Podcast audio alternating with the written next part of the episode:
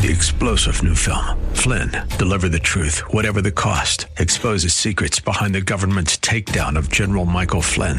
Flynn knew what the intel world had been up to. He ordered the first audit of the use of contractors. This set off alarm bells. He told the truth. He was the most dangerous person for Donald Trump to hire. They had to get rid of Flynn. Flynn, deliver the truth, whatever the cost. Available now. Watch it today. Go to salemnow.com. Salemnow.com. Welcome to the Georgene Rice Show podcast. This program was originally broadcast live on 93.9 KPDQ. We hope you enjoy the show. Well, good afternoon and welcome to the Thursday edition of the Georgene Rice Show. James Blend producing, David King engineering. In Portland, Pedro Bartez producing and engineering in Seattle. Today we're looking forward to a conversation with Robert Peters. He's a research fellow for nuclear deterrence and missile defense in the Heritage Foundation's Allison Center for National Security. He also served in the Defense Department for nearly 20 years. We're going to talk about the Defense Department's China Military Power Report and the fact that the threat is um, worse than advertised. He'll be joining us in the second hour of today's program. First, we'll take a look at some of the uh, the headlines. The Biden administration confirmed that the Islamic Resistance in Iraq, an umbrella organization consisting of multiple Iran-backed militia groups, uh, is the group that conducted an attack in Jordan that killed three U.S. soldiers and injured at least 40 troops. The White House has signaled plans for a a multi-tiered response to the deadly drone attack in Jordan's Tower 22, according to the Associated Press. However, we haven't yet heard the details. On Monday, the Pentagon said the attack bore the fingerprints of Kataib Hezbollah, one of two major groups behind the attacks and a member of the Islamic resistance, but that U.S. Central Command was still assessing the incident. Well, National Security Council spokesperson John Kirby on Wednesday confirmed that the Islamic resistance planned, facilitated, and supplied the equipment for Sunday's deadly attack. The president believes that it is important to respond in an appropriate way, in quotes. I would put them in quotes, he said. While the president continues to weigh options, the first thing you see uh, won't be the last thing, Kirby added. Not sure what that means, but it's a direct quote. The Islamic resistance in a statement claimed initial responsibility for the attack, according to the New York Times. And since the uptick, uptick rather, in attempted strikes on bases hosting U.S. personnel in Iraq and Syria began on the 17th of October, this was the first strike that resulted in fatalities among U.S. troops. Uh, there have been serious injuries. This the first fatalities, however. On Tuesday, as rumblings of a sweeping U.S. response grew, Kataib Hezbollah said it would suspend military and security activities aimed at U.S. troops according to Reuters.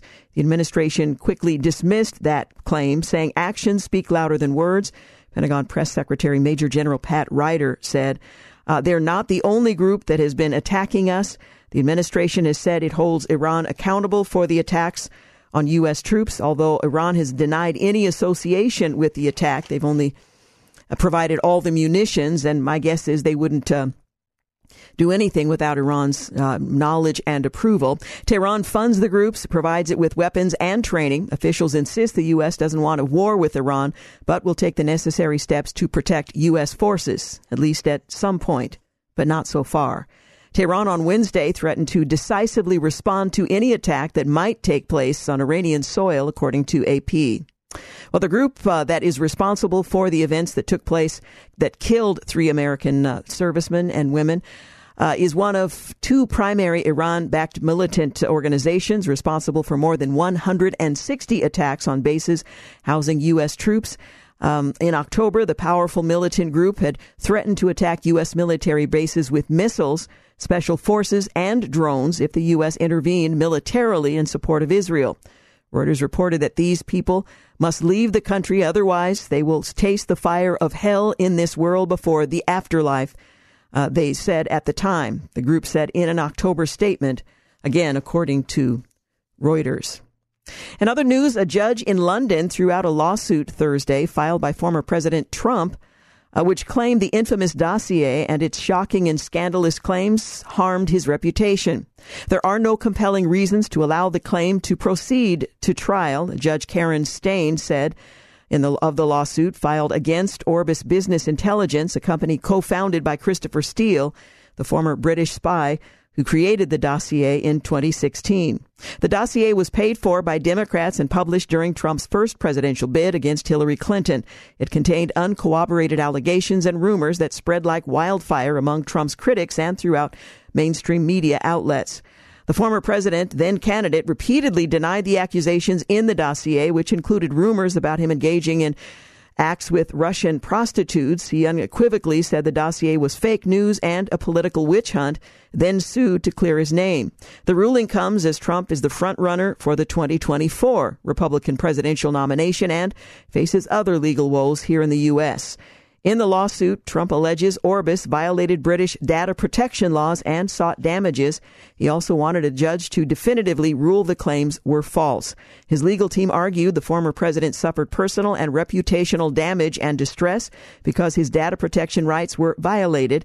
His lawyer argued the dossier contained shocking and scandalous claims about the personal conduct of the president of um, uh, his case is that this personal data is egregiously inaccurate. Conversely, Orbis said the lawsuit should be thrown out because the dossier would be published by BuzzFeed was never meant to be made public. It was done so without the permission of Steele or Orbis, they claim. They also said Trump's lawsuit was filed too late. The judge seemed to agree, saying Trump had chosen to allow many years to elapse without any attempt to vindicate his reputation in this jurisdiction since he was first made uh, aware of the dossier. She said that the claim for compensation and or damages is bound to fail. Well, Steele previously ran the Russia de- desk rather for Britain's Secret Intelligence Service, also known as MI6. He was paid by Democrats to compile research into any ties between Trump and Russia. Well, lawmakers on Capitol Hill weighed in on whether President Biden had done all he can do to fix the border crisis, with some saying he'd done next to nothing, while others shifted blame to their fellow members of Congress. Of course not. Senator Cynthia Lummis uh, told Fox News he's delusional. He's done all he can to keep the border open to allow millions of illegals across the uh, our border.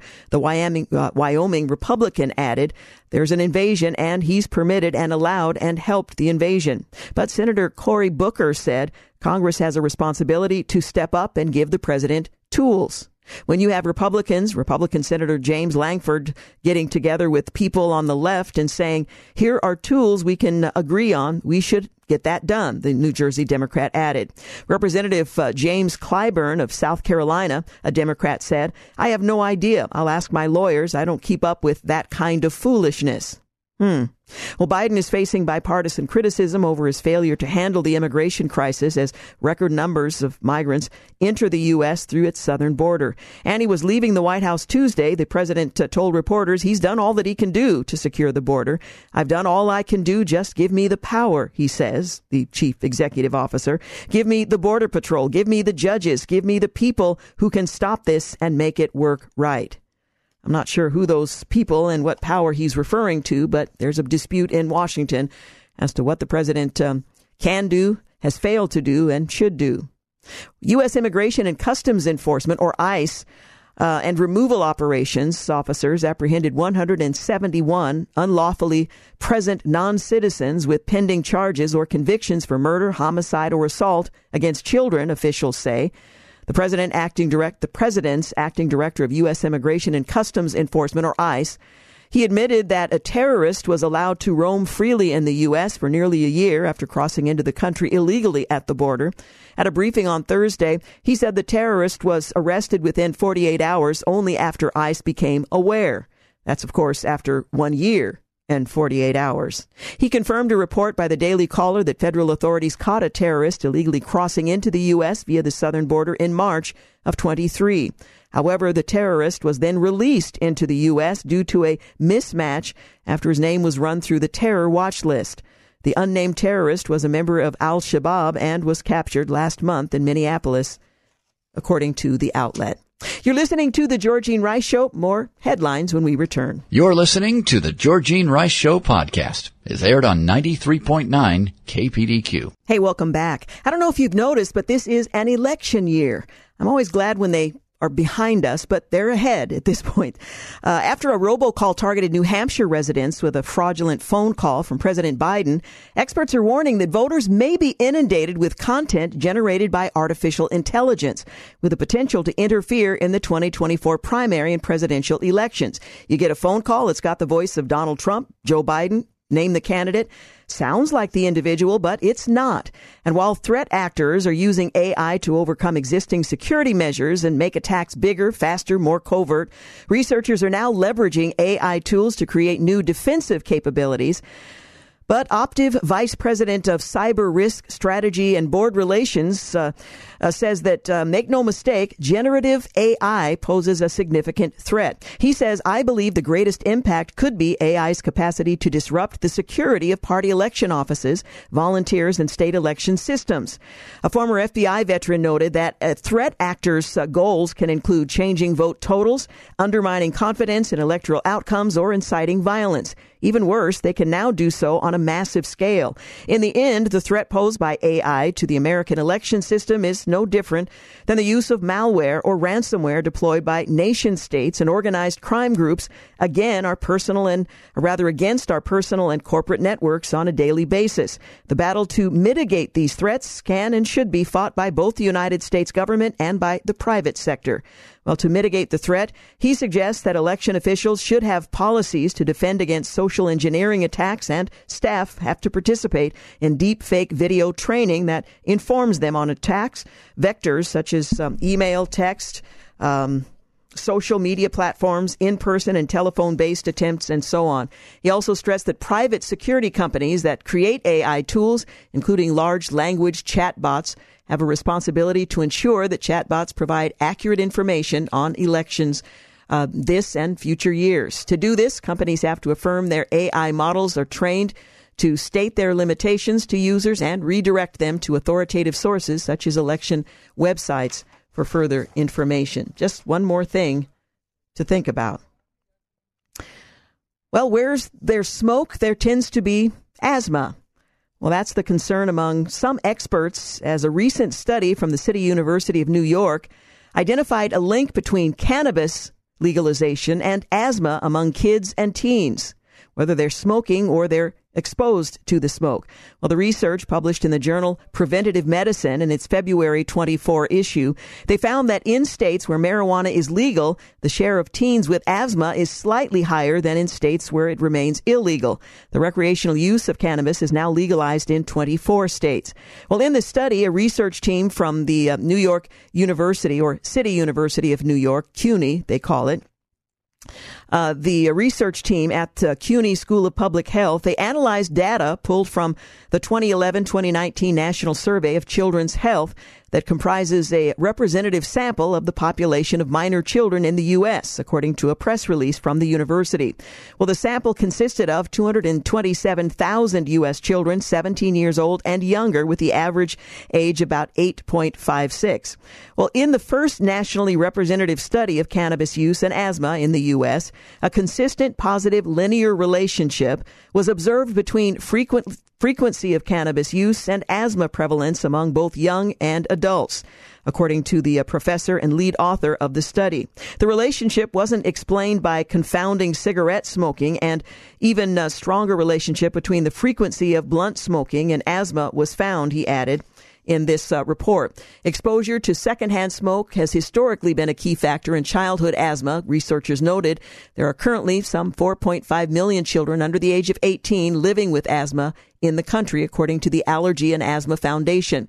As was pointed out, there is very little information available on the potential respiratory health uh, risks associated with cannabis use. It took decades for the public to receive information on the impact of cigarette smoking and exposure to secondhand cigarette smoke on respiratory and lung health, he pointed out.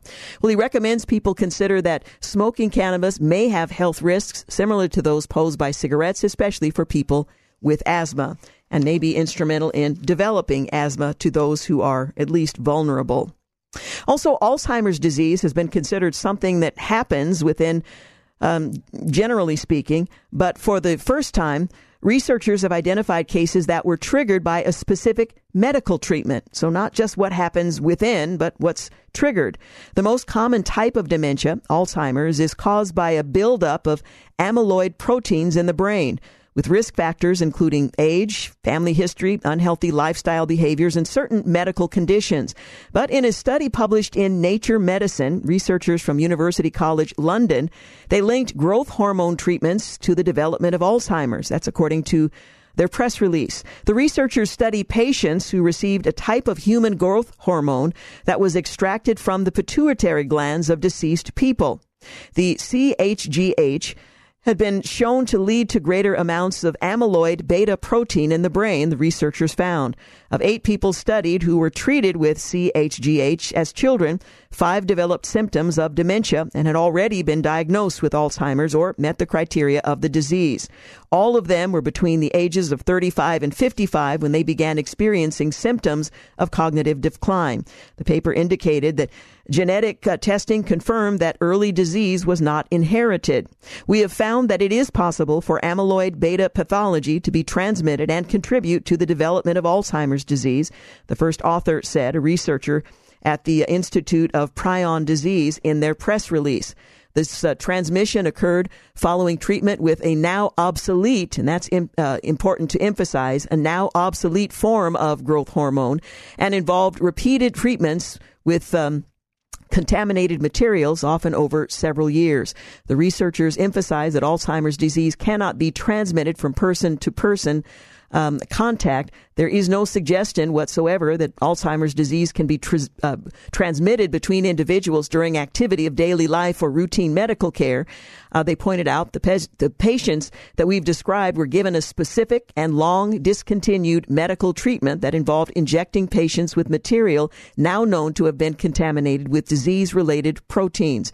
And that uh, procedure was suspended uh, in 1985 when it was found to cause uh, another disease in some people. So, an, an interesting um, report on its impact today, but discontinued procedure from uh, 87. Energy drinks could pose a risk to young brains, according to new research. Those who consumed energy drinks, which are intended to boost energy through the use of caffeine or other stimulants were shown to have a higher risk of mental health issues, including attention, attention deficit hyperactivity disorder, depression, anxiety, and suicidal thoughts. Now, these findings stem from a review by FUSE, the Center for Translational Research in Public Health, at uh, Teesside University and Newcastle University in the UK.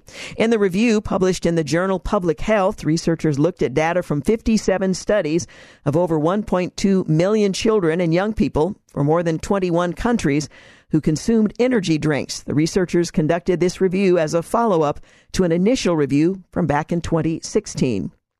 A new House Republican led bill aimed to crack down on the flow of foreign money to U.S. based think tanks and charities has begun. Representative uh, Lance Gooden, a Republican out of Texas, uh, told Fox News Digital that he's introducing the Think Tank and Nonprofit Foreign Influence Disclosure Act to increase awareness of where those groups get their cash from and whether foreign governments could be using them to promote views hostile to U.S. interests.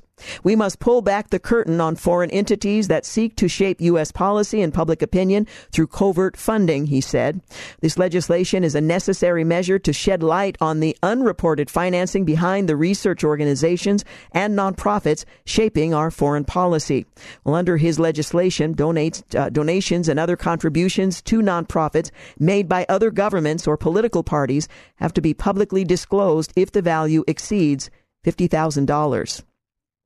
The newly elected chairman of the Michigan Republican Party, whose election is currently being disputed, invested thousands in a company targeted by pro life activists for taking part in a disposal of fetal remains from abortion clinics, a financial disclosure has revealed. According to the 2017 disclosure filed with the U.S. Office of Government Ethics, former Rep- Representative Pete Hoekstra, Republican out of Michigan, invested as much as $50,000 in this um, uh, Stericycle Inc., one of the nation's leading medical waste disposal companies that serviced abortion clinics like Planned Parenthood.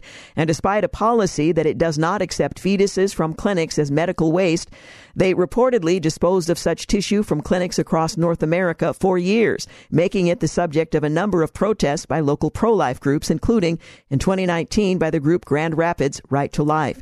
The group had previously reportedly uh, cut ties with hundreds of abortion centers, reiterating its policies against hauling abortion fetal waste, but continued servicing Planned Parenthood facilities while requiring them to certify no such remains were included in the refuge it transported. So there are big questions to be asked and answered. You're listening to The Georgene Rice Show. Quick break, quick back. You're listening to The Georgene Rice Show podcast is aired on 93.9 KPDQ. Hey, welcome back. Just a reminder coming up in the second hour, a conversation with Robert Peters, Research Fellow for Nuclear Deterrence and Missile Defense at the Heritage Foundation's Center for National Security on the Defense Department's China Military Power Report. That's coming up next hour. Well, the Chicago City Council approved a resolution calling for a permanent ceasefire in Gaza on Wednesday as crime runs rampant throughout the city, including a shooting that left a teenager dead near a high school earlier earlier in the day. The measure was passed by 24 23 vote after the mayor broke the tie. Johnson received a lot of criticism on X, formerly Twitter, later in the night on Wednesday after acknowledging the deadly shooting in a post that read, My heart bleeds with our city tonight after more unspeakable violence against our children today. No family deserves this pain. We must value human life in Chicago and continue our work toward safety, toward respecting humanity, and toward healing the scars of our communities. Well, it was a good statement, but many users in the uh, comments response to Johnson's post uh, asked him to focus on the crime within his city instead of wasting time on passing a nonsensical ceasefire in an area he has absolutely no authority over. Today shows how much you care. You and the council wasted time and funds on passing a nonsensical ceasefire overseas that will do nothing while Chicagoans are dying in our streets. One user, Johnny Mayer, wrote, Sleep well. I know I couldn't if I were you or those, uh, those of the, the council wasting time. Another wrote, and it goes on from there. The White House is doing a victory lap on its response to the uh, derailment of the train hauling toxic chemicals in East Palestine, Ohio last year. As the president prepares to visit the site for the first time, the administration's media blitz Wednesday comes nearly 12 months after the disaster that occurred in early February of last year and sparked fears of widespread contamination of the region's air and water supply. In the aftermath of the event, the federal government led by the Environmental Protection Agency, they took action to clear the derailment site. They removed waste and implemented new rail safety measures. Transportation Secretary Buttigieg told reporters Wednesday, We have been at work here and at the U.S. Department of Transportation throughout this entire process and will continue to do so. Safety is our department's main reason for being, whether it's aviation safety, roadway safety, or railway safety. It's always our top priority. All of this was at stake and continues to be at stake in the response to what happened one year ago. Well, for many, it's been a year of fear, a year of uncertainty, and a year of change. The EPA Administrator Michael Regan added, We recognize times have been very challenging. That's why I'm so thankful for the leadership of President Biden, who mobilized this whole of government response to support the people of East Palestine, Ohio, and supported the United States Environmental Protection Agency as we worked hard to hold Norfolk Southern accountable clean up this mess and restore this tight knit community. Well, the White House also announced that uh, the president would visit the site in East Palestine as some point next month to witness, um, or at at some point next month to witness the ongoing cleanup effort. The White House press secretary said shortly after the incident that the president would visit the site, but those plans never came to fruition last year. When pressed in September about why he hadn't made the visit, the president said he hadn't been able to, you know, find a break in his schedule. A Biden administration push to force cloud companies to disclose when a foreigner uses their platforms to power out of artificial intelligence could be seen as an escalation in the ongoing tech war between China and the U.S. Though experts are split on how effective the strategy will actually be, we need the federal government to take the threat of AI seriously, especially when it comes from malicious foreign actors. This is a good step, said one uh, policy director of the American Principles Project. Uh, his comments come after the U.S. Commerce Secretary announced that her department could soon require U.S. tech companies to disclose every time a non-U.S. entity uses their cloud to train a large language model, according to a report from Bloomberg. Though um, uh, she didn't spe- uh, specify um, specifically, rather call out any specific uh, firms or countries. The potential move has largely been viewed as a way for U.S. to maintain a leg up on China in AI technology, with President Biden saying in October that such disclosures could help detect if foreign actors plan to use AI to launch malicious cyber-abled activity. Well, the uh, Raimondo also hinted at similar efforts aimed at specifically uh, aimed specifically at China last month, saying in an interview that the U.S. wants to shut down every avenue that the Chinese could have to get access to our models or to train their own models. China's uh, push toward AI development has become a top concern for the administration, which has in the past tried to combat Beijing's progress by restricting chip exports to the country and sanctioning some Chinese firms, though the country has continued to make breakthroughs despite the U.S. moves. Well, articles of impeachment against Alejandro Mayorkas are headed to the full House for a vote. House Republicans have taken another step toward impeaching the Homeland Security Secretary for presiding over the nation's ongoing immigration crisis. House Democrats characterized the impeachment effort as a sham and said the articles lack evidence of high crimes or misdemeanors, the constitutional basis for impeachment. The first impeachment article accuses Mayorkas of repeatedly violating the law by allowing the release of migrants who are awaiting court proceedings. The second article alleges that Mayorkas lied to lawmakers about whether the southern border was secure and obstructed congressional oversight of the department. Meanwhile, Illinois will keep uh, President Trump on the GOP primary ballot. The State Board of Elections ruled on Tuesday that the former president could remain on the state's primary ballot, delivering the former president a key victory in a Democratic stronghold. The eight member state board, which includes four Republicans and four Democrats, made the decision in a unanimous vote. UPS is planning to cut 12,000 jobs months after reaching a, a union deal. The United Parcel Service will uh, slash 12,000 jobs and workers who survived the massive layoffs will be ordered to return to the office five days a week, the company said on Tuesday. The Atlanta based firm announced the job cuts are reporting a 31.8% drop in quarterly profits. They come after contentious labor negotiations with the Teamsters nearly stalled the company's business in 23.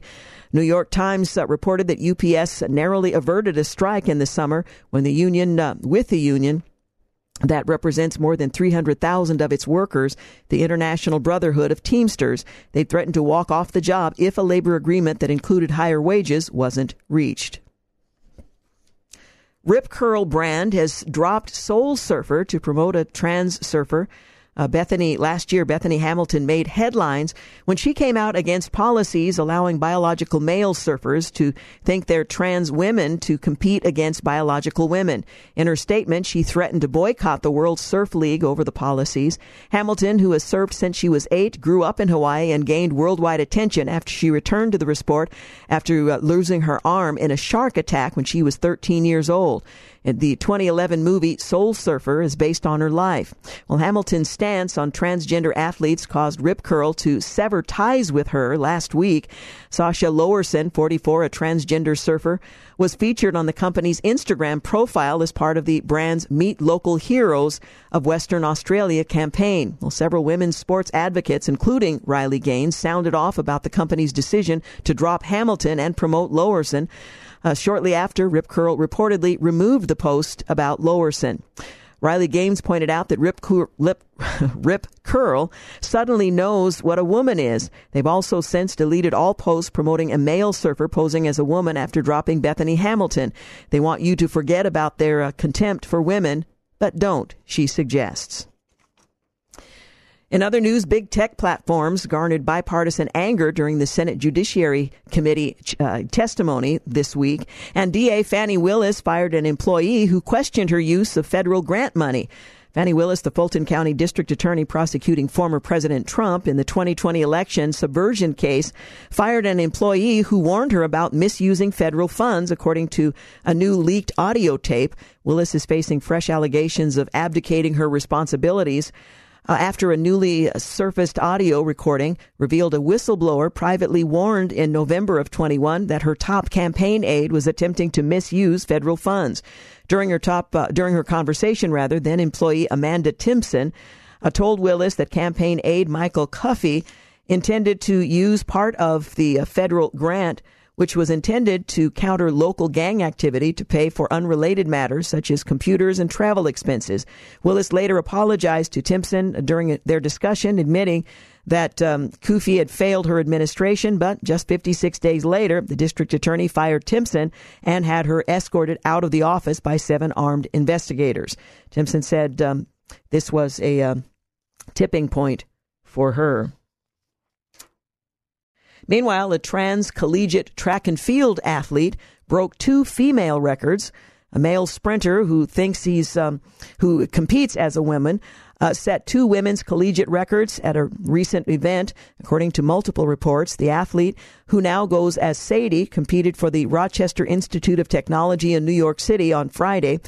Uh, Schreiner says the 200 meter record and, qual- uh, and qualified for the Atlantic Region Championship with a time of 25.27 seconds and also broke the 300 meter record with a 40.76 second finish. The previous year, Schreiner competed in the same event against men where he placed 19th.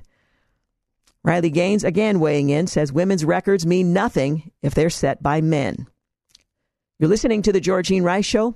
We'll be back. You're listening to the Georgene Rice Show podcast. It's aired on 93.9 KPDQ. Hey, we're back. Just a reminder, coming up in the second hour of today's program, we'll talk with Robert Peters. He's a research fellow for nuclear deterrence and missile defense at the Heritage Foundation's Allison Center for National Security. We'll talk about the Defense Department's just released China Military Power Report what it tells us and what we might expect. Well, four migrants who were caught and released after allegedly attacking two New York City police officers near Times Square have reportedly fled to California. The New York Post, citing a law enforcement source, said that the authorities believe that Darwin Andrews uh, Gomez, uh, Kevin Arocho, Wilson Juarez, and uh, Yeoman Riveron uh, have skipped town after the incident. They're not even certain these are their actual names. Well, police say that they uh, that the foursome successfully got on a bus bound for California on Wednesday after giving fake names to a church affiliated nonprofit group that helps migrants leave the Big Apple. Well, the uh, group's getaway was successful after the suspects were released without bail following their arrest. Well, in a statement, a spokesperson for the New York um, Court Administration said that they were unaware that the pair, that the, the foursome rather, uh, where their whereabouts might be. The court is not aware of the defendants' whereabouts, but they are obligated to return to the court on their scheduled dates. We should have a laugh track to fill in there. The four migrants were allegedly involved in, uh, the caught on camera attack on two NYPD officers just steps from the new Amsterdam Theater, a popular destination among tourists. In the video, the NYPD asked the migrants to move, but a scuffle ensued as the officers were seen trying to subdue a person in a yellow jacket onto the ground. One hooded suspect wearing a backpack can then be seen kicking one of the officers twice in the head and uh, as he grapples uh, on the ground, while another suspect in a red uh, top kicks him in the back, and it goes on from there. They were identified, they were apprehended, but they were released. Apparently, there is no accountability, and now they are in the state of California, or at least headed that way. We also learned this afternoon that U.S. officials have confirmed that the uh, plans have been approved for a series of strikes over a number of days against targets, including Iranian personnel and facilities inside Iraq and Syria. The strikes will come in response to drone and rocket attacks targeting U.S. forces in the region, including the drone attack on Sunday that killed three U.S. service members at the Tower 22 base inside Jordan near the Syrian border. Speaking at the Pentagon earlier today, Defense Secretary Lloyd Austin told reporters that the U.S. won't tolerate attacks on American soldiers. This is a dangerous moment in the Middle East, he said, noting that Israel's ongoing war against Hamas in the Gaza Strip and attacks by Houthi rebels in Yemen on commercial shipping in the Red Sea were also happening in the region. We will continue to work to avoid a wider conflict in the region, but we will take all necessary actions to defend the United States, our interests, and our people, and we will respond when we choose, where we choose, and how we choose. Again, leaving it quite open for the sake of um, not informing those targets when and where. Weather will be a major factor in the timing of the strikes, the U.S. officials said, as the U.S. has the capability to carry out strikes in bad weather, but prefers to have better visibility of selected targets as a safeguard against inadvertently hitting civilians who might stray into the area at the last moment. So there's a bit of reluctance. There have been uh, no new attacks on U.S. troop locations in the region since the Iran backed militia uh, Hezbollah announced Wednesday that it was suspending military operations against American forces. Uh, there was no indication from U.S. officials that the group's declared suspension was de- uh, delaying the Americans' military retaliatory strikes. We'll continue to follow that story and pray um, as it develops. The Bureau of Alcohol, Tobacco, Firearms, and Explosives is under fire after reportedly breaking the law to inflate status and salaries of administrative staffers. Well, according to uh, Senators Chuck Grassley and Joni Ernst, ATF improperly and deliberately misclassified thousands of administrative positions as law enforcement for decades, costing taxpayers millions of dollars. The misclassification was brought to the attention of ATF leadership by whistleblowers and was ignored. Joni Ernst points out this uh, mis this maladministration resulted in up to $20 million in overpayments to at least 91 employees who erroneously received enhanced law enforcement salaries and benefits while performing human resources, administrative, and other non-law enforcement duties. A new poll uh, provides data discovering the um, the majority of Americans live paycheck to paycheck. Now, that probably shouldn't be much of a surprise, but Bidenomics isn't working well, and now there's proof. Despite records being broken on Wall Street, those on Main Street are living and working for their next paycheck and have little uh, saved for an emergency. Now, that can't all be blamed on Bidenomics, how we manage our funds, but it is a glimpse into how Americans are struggling. In the latest issue, an Insights TIPP poll released early Wednesday, 64% they said that they are living paycheck to paycheck these days. Even those with good incomes are struggling, the poll's uh, analysis said. More than half of those with uh, in the wealthiest income bracket, those earning $75,000 or more a year. And those who are um, investors, both at 53% and 51%, respectively, another relatively wealthy group, each said that they're um, also having trouble making ends meet on a monthly basis. The analysis said people also don't have much put away for emergencies. Some 24% reported 0% savings, and another 20% said they had just $1,000 set aside. A private gun sale ban uh, in an effort to further infringe on the Second Amendment rights of Americans and to protect those who are the victims of gun violence, the Biden administration plans to soon roll out a new ATF regulation or set of them that would effectively ban private gun sales. As Tristan Leavitt, president of the whistleblower organization Empower Oversight Whistleblowers and Research, argues, such an expansive rule that treats all private citizens the same as federal firearms licenses would circumvent the separation of powers in the Constitution, which grants all legislative powers to Congress while requiring that the president take care that the laws are faithfully executed. Well, the new regulations wouldn't merely require a background check for private gun sales. They also would create a new threshold for anyone selling a firearm, effectively requiring them to register as a federally licensed firearms dealer to legally sell a firearm. Of course, the question of what constitutes a firearms dealer is key, as it has previously been defined as the selling of firearms for the principal objective of livelihood and profit. Well, that definition of dealer would exclude the vast majority of individuals who have sold a firearm. Well, Leavitt, he noted that the White House directed the ATF to create this regulation and that whistleblowers say the rule is being drafted by senior policy counsel Eric Epstein, who worked as the Phoenix Field Office Division Counsel during Operation Wide Receiver a precursor to Operation Fast and Furious. Leavitt says that these ATF regulations would so blatantly infringe upon the Second Amendment that he believes the courts would quickly overturn them. Therefore, Biden's likely motive is political, making it a disingenuous gun control issue on which to campaign. Well, I don't see into the soul of a man, but it does raise some serious questions. Well, the Disney lawsuit has been tossed, and yet another win for Florida. Governor Ron DeSantis and his war against wokeness A federal judge on Wednesday threw out Disney's lawsuit against the governor over his decision to eliminate the company's special self-governing district. U.S. District Judge Allen Windsor dismissed the case, noting that Disney had no standing to sue over laws that were constitutionally enacted by the state. Also, an audit of the Reedy Creek Improvement District released last year exposed the fact that Disney had massively abused the self-governing status to enrich itself at the expense of the community around it. Governor DeSantis has bested Disney and has proven all the naysayers, particularly uh, on the right, wrong. This is a big win for DeSantis, but especially for Florida. Well, the price of political lawfare, Donald Trump's political action committee spent approximately $50 million in legal fees and investigation related expenses last year the source of which was donor money that might otherwise have been used in a presumed presidential campaign later this year. Well, that's just part of the price of the lawfare um, strategy, which, it, if continued, uh, to uh, use against its political enemies will bone will provide a bone crushing effective strategy to notoriously uh, drain the coffers of one political rival.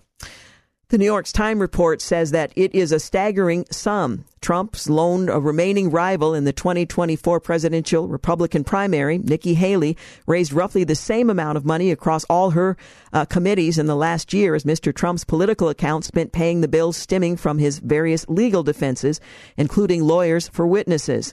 Trump's legal battles are, of course, ongoing on multiple fronts, and they paint a picture of a former president heading toward the Republican nomination while facing enormous financial strain, which some argue was part of the strategy from its beginning.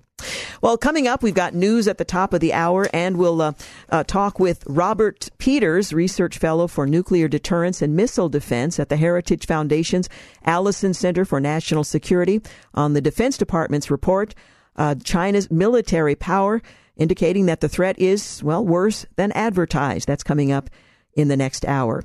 You're listening to The Georgene Rice Show. Stay with us. You're listening to The Georgene Rice Show podcast. It's aired on 93.9 KPDQ. Hey, welcome back. You're listening to the second hour of The Georgene Rice Show. Looking forward to a conversation with Robert Peters. He is the research fellow for nuclear deterrence and missile defense in the Heritage Foundation's Allison Center for National Security. We're going to talk about the Defense Department's China Military Power Report and the fact that the threat is worse than advertised. He'll join us uh, in our next segment, so stick around.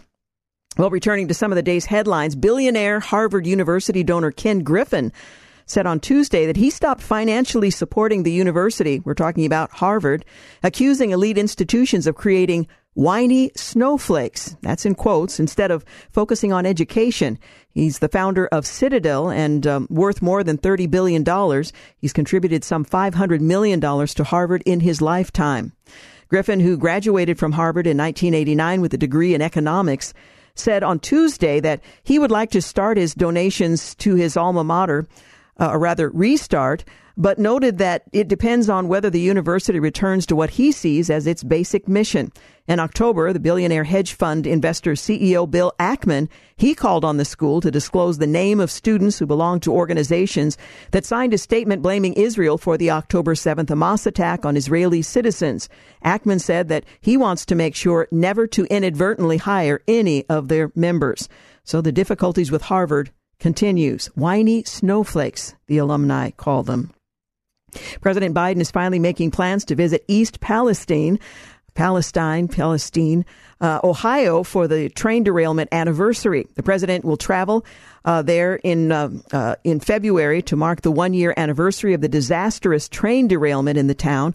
A White House official confirmed that the president was heavily criticized at the time of the incident for never visiting the community in the weeks and months that followed. The official says Biden will discuss his administration's comprehensive whole of government response to ensure railroad safety. Some of their ongoing concerns uh, about the air, the water, and the ground we're not sure he'll address. Karine Jean Pierre struggled to explain why the president has taken so long to visit the uh, the town in Ohio. Biden has spent um, almost 130 days on vacation since the derailment. The president's Department of Justice successfully prosecuted six peaceful pro life advocates Anger erupted online on Tuesday following the Department of Justice successful prosecution of another six pro-life protesters who now face more than a decade behind bars and hundreds of thousands of dollars in fines.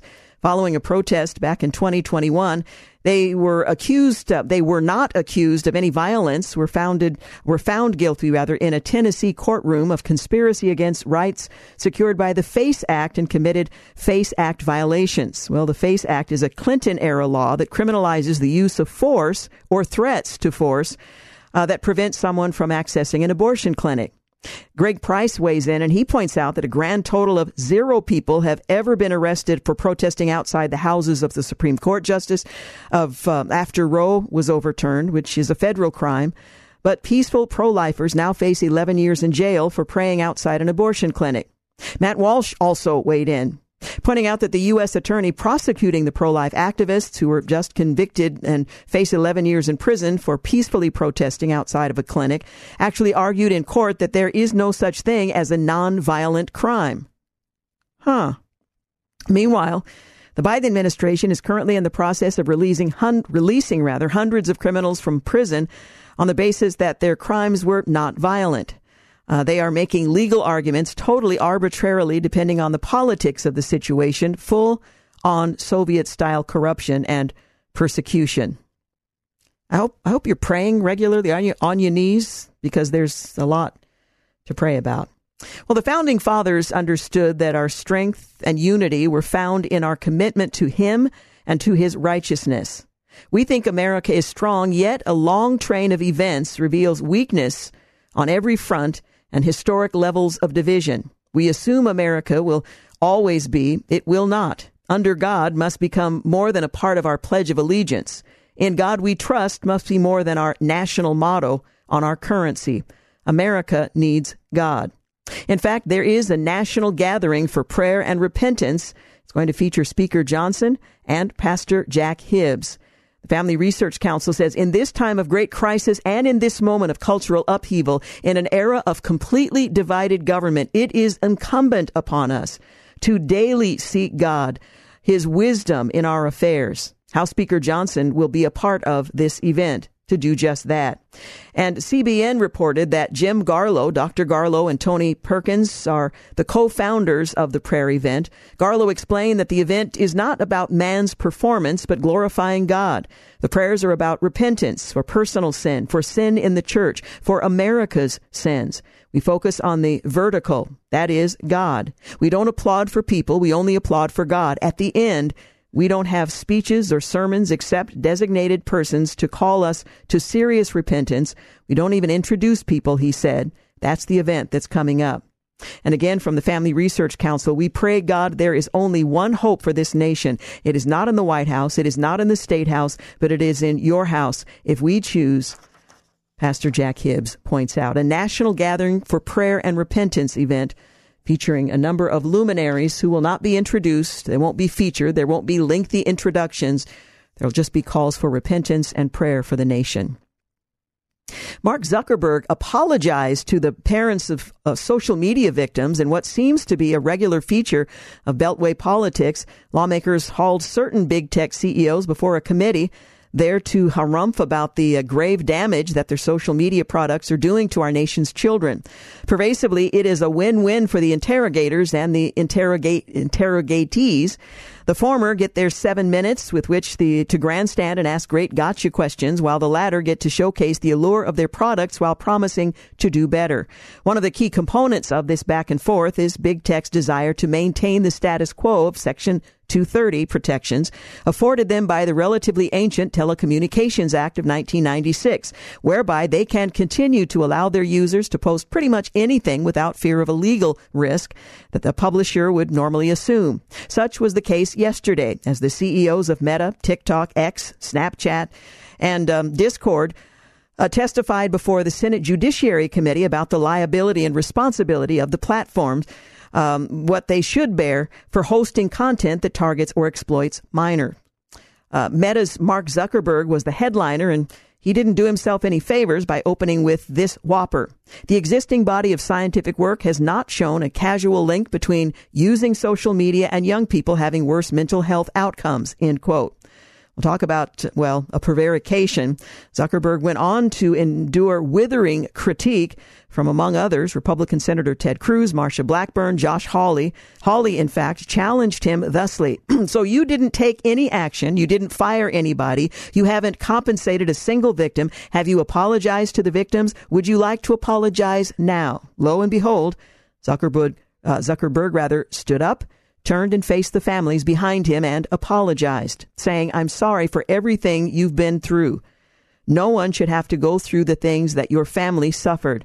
It was quite a moment of contrition for a man who began by denying that his product causes any harm. Well, it's an interesting world we find ourselves in, but we are just ambassadors in it, representing a different kingdom, and I hope you take that role very seriously. Um, it is one that uh, I cherish and hope we embrace and follow with gusto. Well, coming up, a conversation with Robert Peters. He's a research fellow for nuclear deterrence and missile defense and the Heritage Foundation's Allison Center for National Security. I believe he's been in the Defense Department for almost 20 years.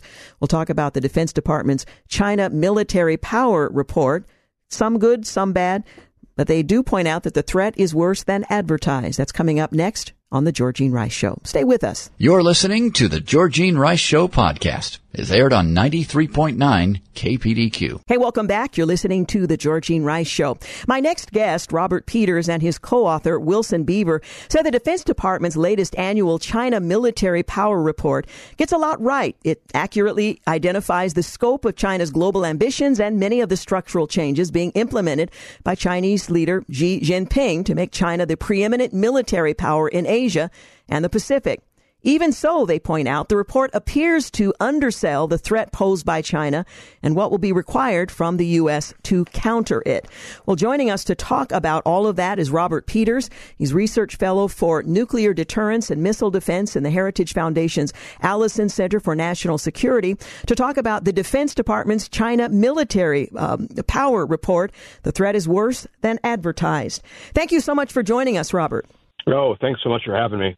This is very disconcerting, and one wonders: is this willful and deliberate deception, or is this uh, just laziness on the part of uh, the U.S. Defense Department in understating the, the threat or the disparities between what China is doing and what the United States has and is doing? Well, it's hard to say. Uh, the report that the DoD put out in October uh, said that the Chinese defense budget is 230 billion dollars per year, which is which is a pretty sizable chunk of change. But over the summer, uh, Dan Sullivan, senator from Alaska, uh, said that he had information that the Chinese defense budget was closer to 700 billion dollars. Um, other uh, independent analysts, uh, such as those at at the Heritage Foundation, but other think tanks as well, has have pegged the number to be closer to 700 billion dollars as well. So uh, it's really difficult to say why the DoD gave such a low ball estimate for the Chinese defense budget.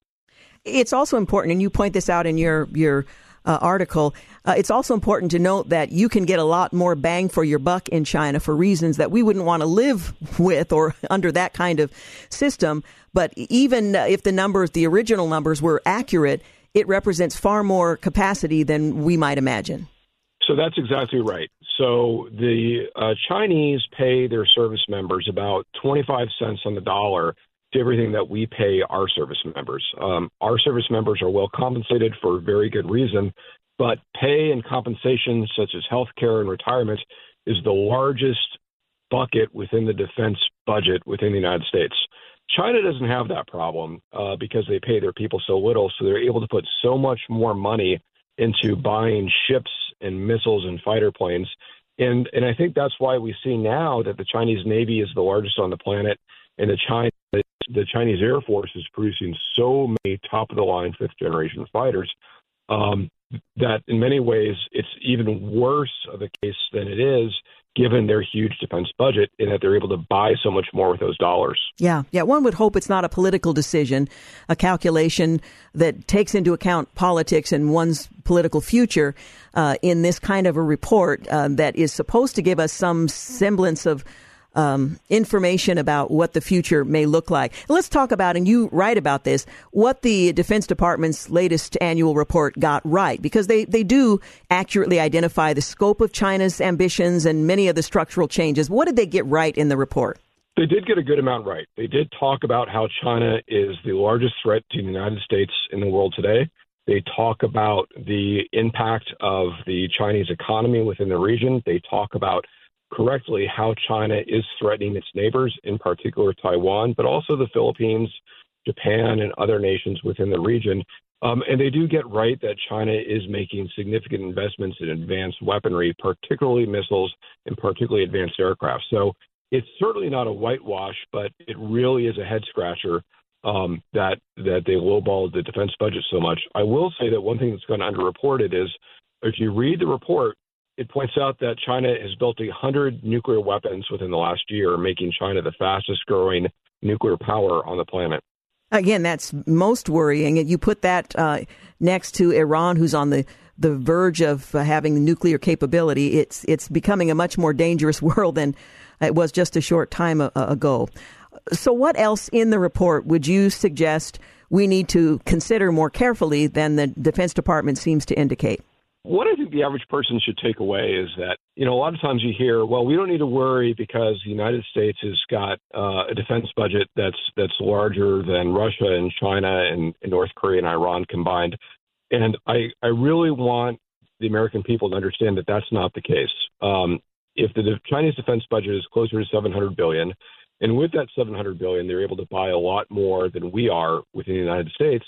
They should remember that China is able to focus all their military and combat power on the Western Pacific, on an arc that runs from Japan down to northern Australia. The United States has global ambitions, and I'm sorry, the United States has global responsibilities. And so, as a consequence, um, our military forces have to be in the Mediterranean and the Red Sea and the Indian Ocean as well as the Pacific. So as a consequence, China is able to focus all their combat power in one area, and we can only put a fraction against that within the Western Pacific. Um, that's really the big thing that the average American should walk away with is how much the Chinese are able to focus their combat power, and we can only muster a small fraction of what of what we have because of our global responsibilities. Again, that's um, very sobering to consider. So, what should we as the American people advocate for? Is there a solution to this? Is it just a matter of, of funding, uh, more military funding? Is it strategy? What should we make of this information moving forward as we consider whether or not we are going to remain a global superpower and whether or not we have the capacity to defend ourselves in the Pacific or, for that matter, everywhere else in the world? What I'd say is we have to field more ships, we have to field more planes, we have to have deeper magazines of precision strike munitions, such as cruise missiles, such as anti ship missiles. And the reason to do that is not because you want a war with China, but because you don't want to have a war with China. Mm-hmm. Having a strong military power is the best way to deter conflict.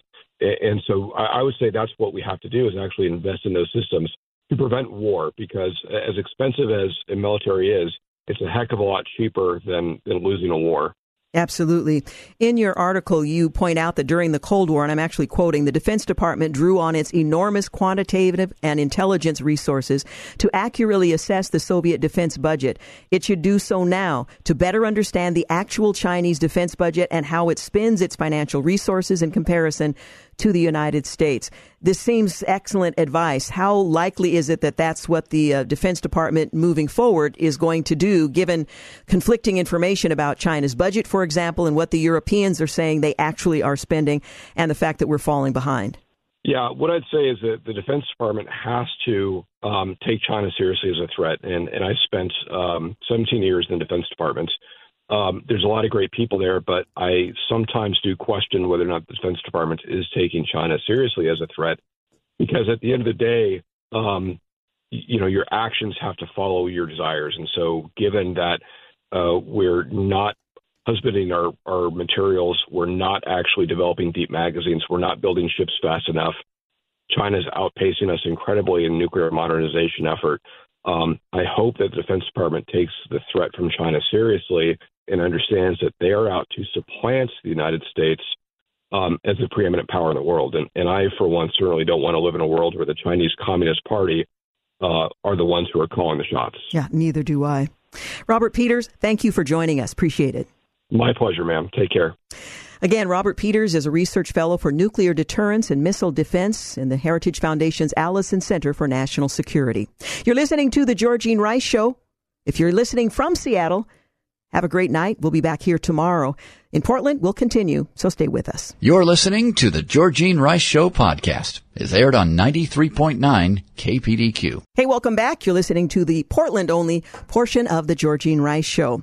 Well, engineers with the University of Midwest Roadside Safety Facility conducted test crashes with an electric powered pickup truck and a Tesla sedan hurtling toward a guardrail the same type found along tens of thousands of miles of roadway across the country.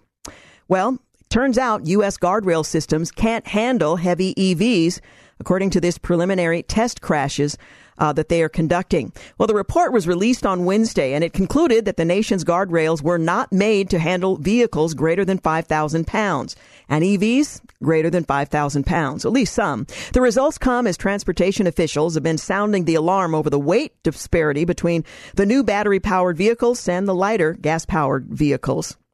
Last year, the National Transportation Safety Board, they expressed concern about the safety risks heavy electric vehicles pose if they collide with lighter vehicles. Road safety officials and organizations say the electric vehicles themselves appear to offer superior protection to their occupants, even if they might prove dangerous to occupants of lighter vehicles. Well, the Rivian truck tested to um, tested in Nebraska, for example, showed almost no damage to the cab's interior after slamming into a concrete barrier. Well, the extra weight of electric vehicles comes from their outsized batteries needed to achieve a travel range of about 300 miles per charge. The batteries themselves can weigh almost as much as a small gas powered car. Electric vehicles typically weigh 20 to 50% more than gas powered vehicles and have lower centers of gravity. Well, the concern over the EV's weight even extends beyond vehicle to vehicle crashes and compatibility with guardrails. That extra weight will affect everything from faster wear on residential streets and driveways to vehicle tires and infrastructure like parking garages. Well, a lot of these parking structures are built to hold vehicles that weigh two to 4,000 pounds, not 10,000 pounds. One executive of a nonprofit Center for Auto Safety said, uh, speaking to the Associated Press, what really needs to happen is more collaboration between transportation engineers and vehicle manufacturers, he says. That's where you might see some real change. Sort of an interesting perspective on this new introduction and what it means for virtually everything else it touches. Meanwhile, a New York school district socially transitioned a girl without her mother's consent, repeatedly lying to the mother about the child's mental health and social struggles. That's according to a new lawsuit.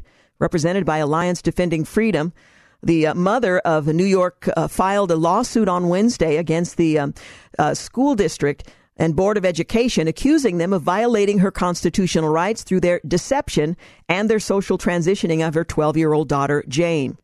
The, the Daily Signal first obtained the lawsuit. It was filed in the U.S. District Court for the Northern District of New York. The uh, family from New York, um, where this school district is located, is about 22 miles southwest of Syracuse.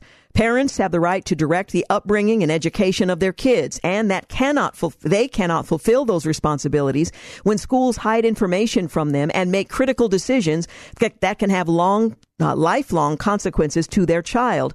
The senior counsel for Alliance Defending Freedom, Kate Anderson, says. So this case is important to ensure that all parents can have the information they need to do what's best for their kids. End quote. Although Michael um, and Jennifer, the parents, uh, are both U.S. citizens, the family had spent almost a decade in Greece, where the parents were from, and Jane's primary language was Greek.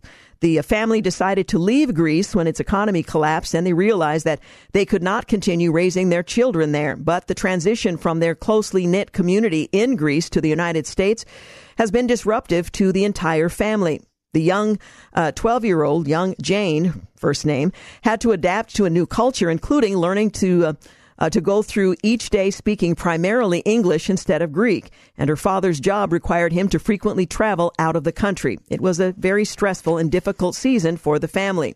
The complaint states that Jennifer began to be increasingly concerned as her daughter was exhibiting signs of anxiety and depression and occasionally refusing to leave home. The mother repeatedly asked school district employees about whether they had noticed anything troubling her daughter, but she was met with denials and assurances that her daughter was just fine.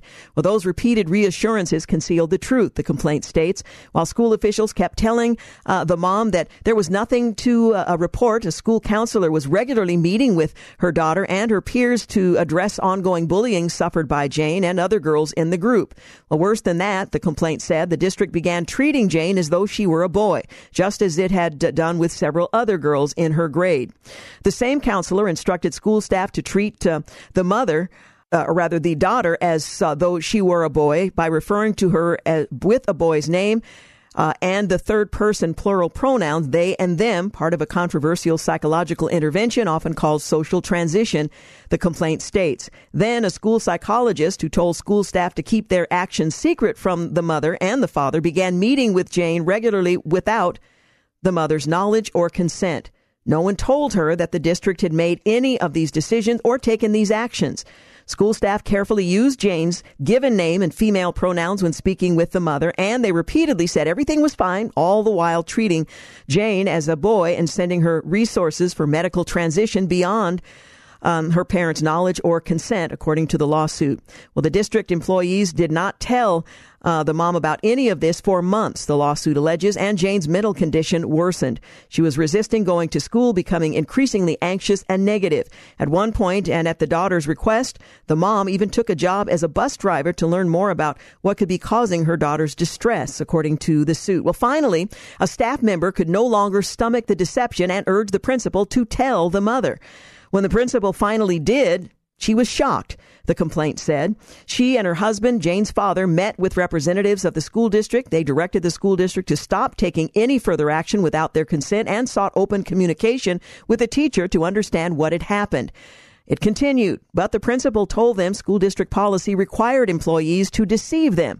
And despise, uh, despite, well, both might apply, despite assurances to the contrary, the deception continued. Left with no option, they withdrew the daughter from the school district. Well, the lawsuit stresses that she was a fundamental, has a fundamental right to direct the upbringing, education, and health care of her child, a right that is inconsistent with the deception, heavy handed, and disruptive intervention that the school district perpetrated against she, her daughter, and husband, an intervention that gravely interfered with her ability to raise her daughter and contradicted her religious beliefs. Ultimately, parents, not school employees or other government officials, ought to decide how to resolve a child's question questions about sensitive topics like identity and gender confusion, the complaint says. Parents like uh, these know their children better than anyone else, and parents, not school employees, will be there for a child in the long run when the consequences of these decisions become fully apparent. Well, there is a national debate right now over this notion that she states as obvious in her uh, in her lawsuit.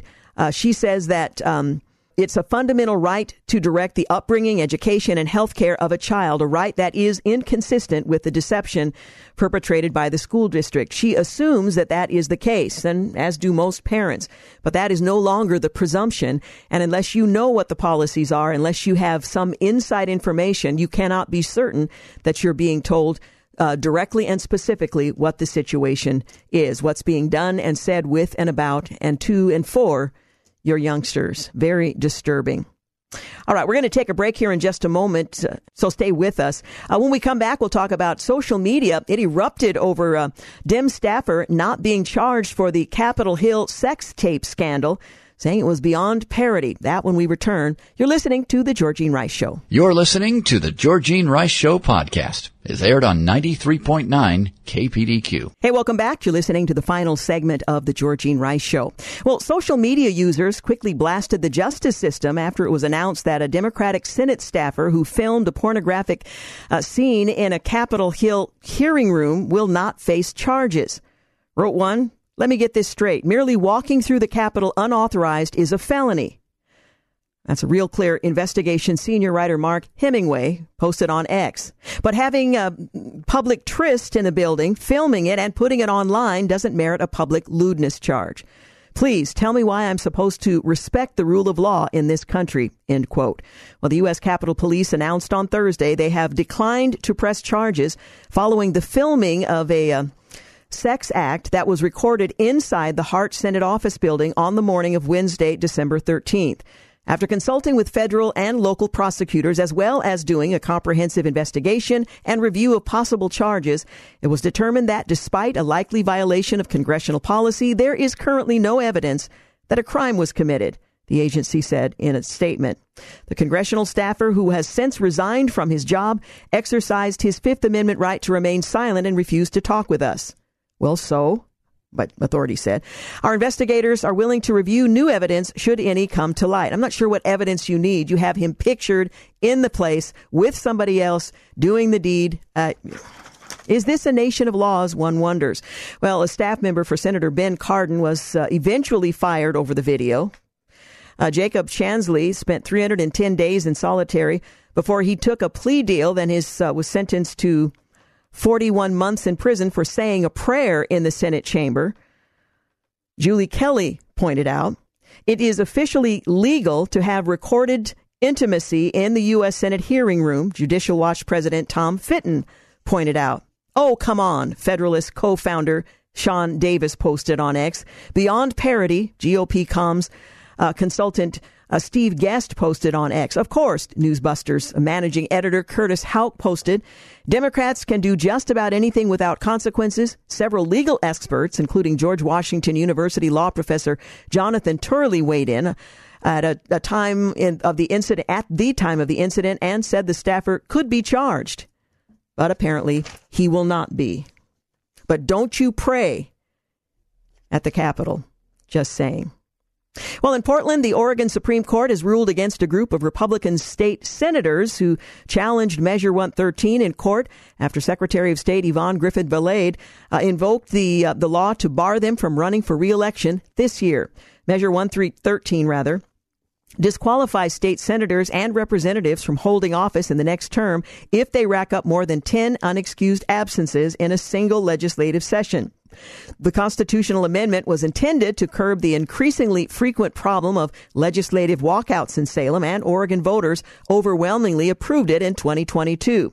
But Senate Republicans quickly defied the measure and staged a record breaking six week walkout during the 2023 session, primarily aimed at blocking a bill to strengthen protections for abortion and gender affirming health care. Well, I even choke on calling it health care, but there you have it. Nine Republicans and one independent hit the limit for unexcused absences by the time the Senate reconvened at the end of the session.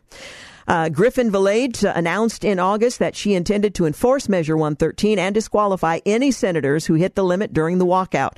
Republicans vowed to continue running for camp- their campaigns for 2024 and pledged to fight the decision in court, including by contesting the meaning of the language of the law.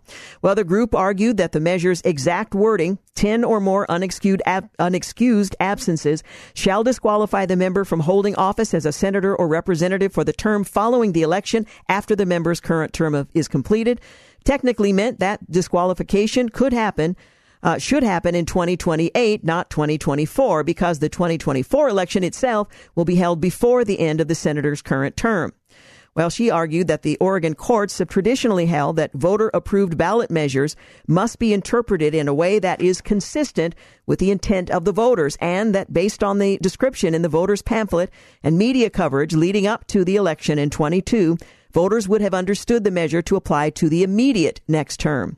Well, the parties sought to fast track the case to the Oregon Supreme Court in order to provide clarity before the uh, March 12th deadline for candidates to file to appear in the 2024 ballot.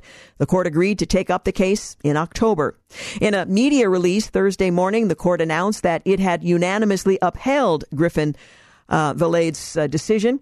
The court concluded that the exact wording of the measure was ambiguous enough to support both sides' interpretation of the meaning, but Griffin Valade's judgment won out because of the intent of the voters.